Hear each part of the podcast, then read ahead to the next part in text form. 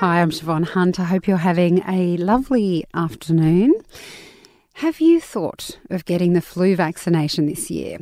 What about your kids? Have you thought about taking them to the doctors? I know, what a joy needles.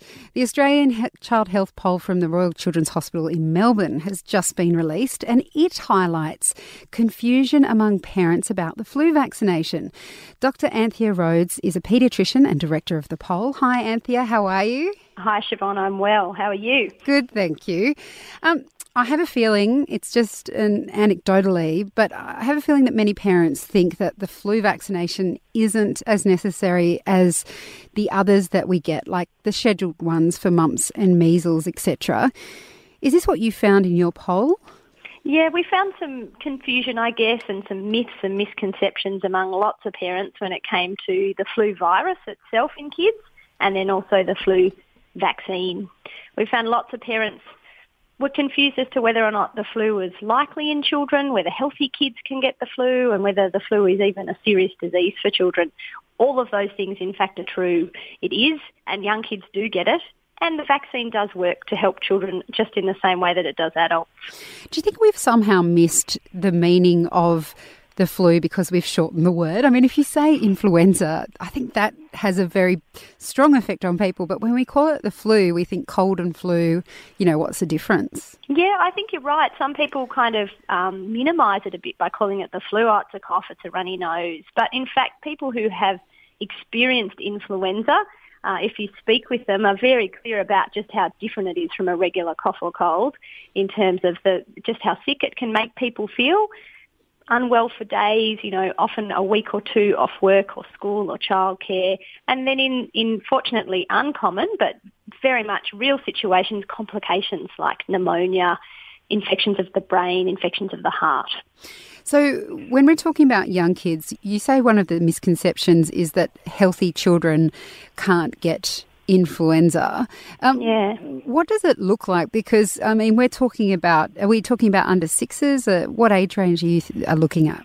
Yeah, so children under five years are more likely to get influenza or the flu than older kids and adults. The other group that are really at risk are the elderly, and I think in the population people know that. There's a bit more general knowledge about old people and flu, and these things go together.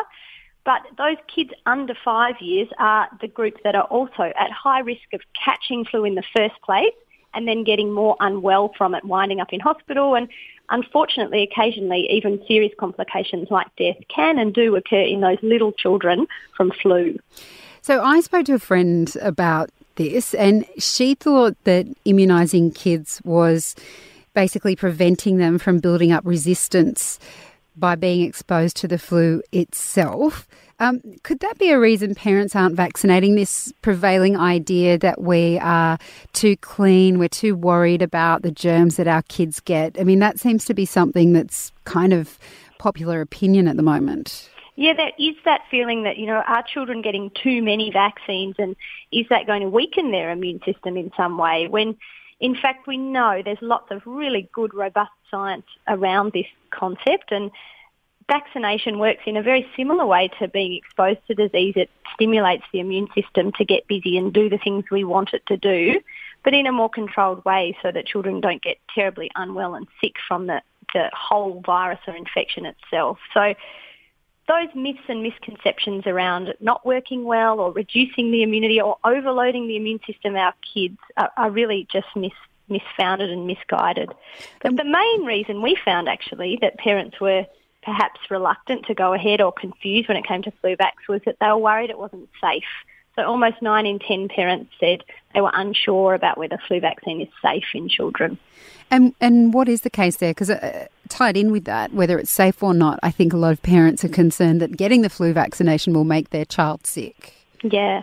So, and again, we had about 10% of people think you can catch the flu from the flu vaccine and about a quarter of people weren't sure. So you, you can't. We can put try again to put that myth to bed. There's no live virus at all in the flu vaccine, and it's it's not possible to catch flu from the vaccination.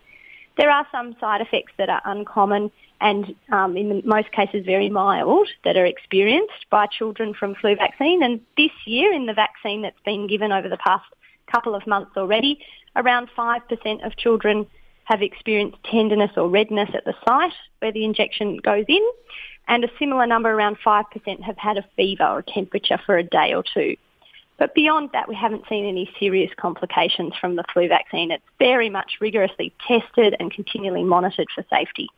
You're listening to Kindling Conversation. I'm speaking with Dr. Anthea Rhodes. She's a paediatrician and director of the Australian Child Health Poll from the Royal Children's Hospital in Melbourne. And the most recent report released from there was about the confusion, misconception around the flu vaccine. And Anthea, I'm just wondering how effective is the vaccine? I'm sure that's something that um, I know, for example, my husband has an issue with it because we got it one year and then he got sick, and I tried to explain to him, look, there's all kinds of illness. It doesn't mean that you know you've it got flu. Yes, yeah, that's right. So, well, studies suggest that it's somewhere between 60 and 80 percent effective. So it it's not 100 percent. Um, no vaccine is 100%, but certainly nor is the flu vaccine. It's not a guarantee that if you have it, you won't get sick at all. But the chances of getting the serious complications that will lead to hospitalisation and, and worse at times are very much reduced by having that vaccination. And how well it works for any individual depends on a whole bunch of things. It depends on that particular individual's makeup and immune system and also which strain of the virus they get exposed to because that's the other tricky thing with flu. It keeps changing and we have a mixture of different subtypes that emerge in the community, and our vaccine is a uh, well-informed best guess, if you like, to try and cover off those main ones that are around each year. And how expensive is it? Because that's something families think about as well. Yeah, so it's free for some people, those who are um, thought to be at increased risk of catching flu in the first place and or getting really sick with complications for flu. And when, when that comes down to children, that really means children who are of um, Indigenous background, Aboriginal or Torres Strait Islander, under five years old or over 15 years old can get the vaccination for free. And then other children who have trouble with their immune system or perhaps a chronic lung problem or heart problem or similar things. For everyone else, it is recommended for all children from six months of age, but it is at a cost and that will depend on where you get it. So there are some GPs who will bulk bill and it will be at a very minimal cost but for others it can be up around $15, $20. And look, finally, before I let you go, Anthea, um, where can parents get the vaccination? Is it just at their local GP?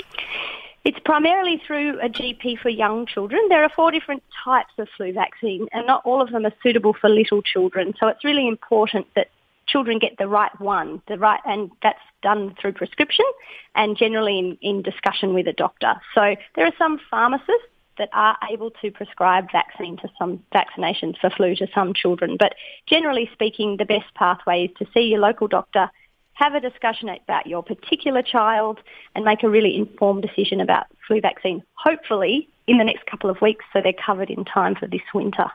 Brilliant. Well, thank you so much for your time today, Anthea. My pleasure. That's Dr. Anthea Rhodes. She's a paediatrician and director of the Australian Child Health Poll. You've been listening to a Kindling Conversation podcast.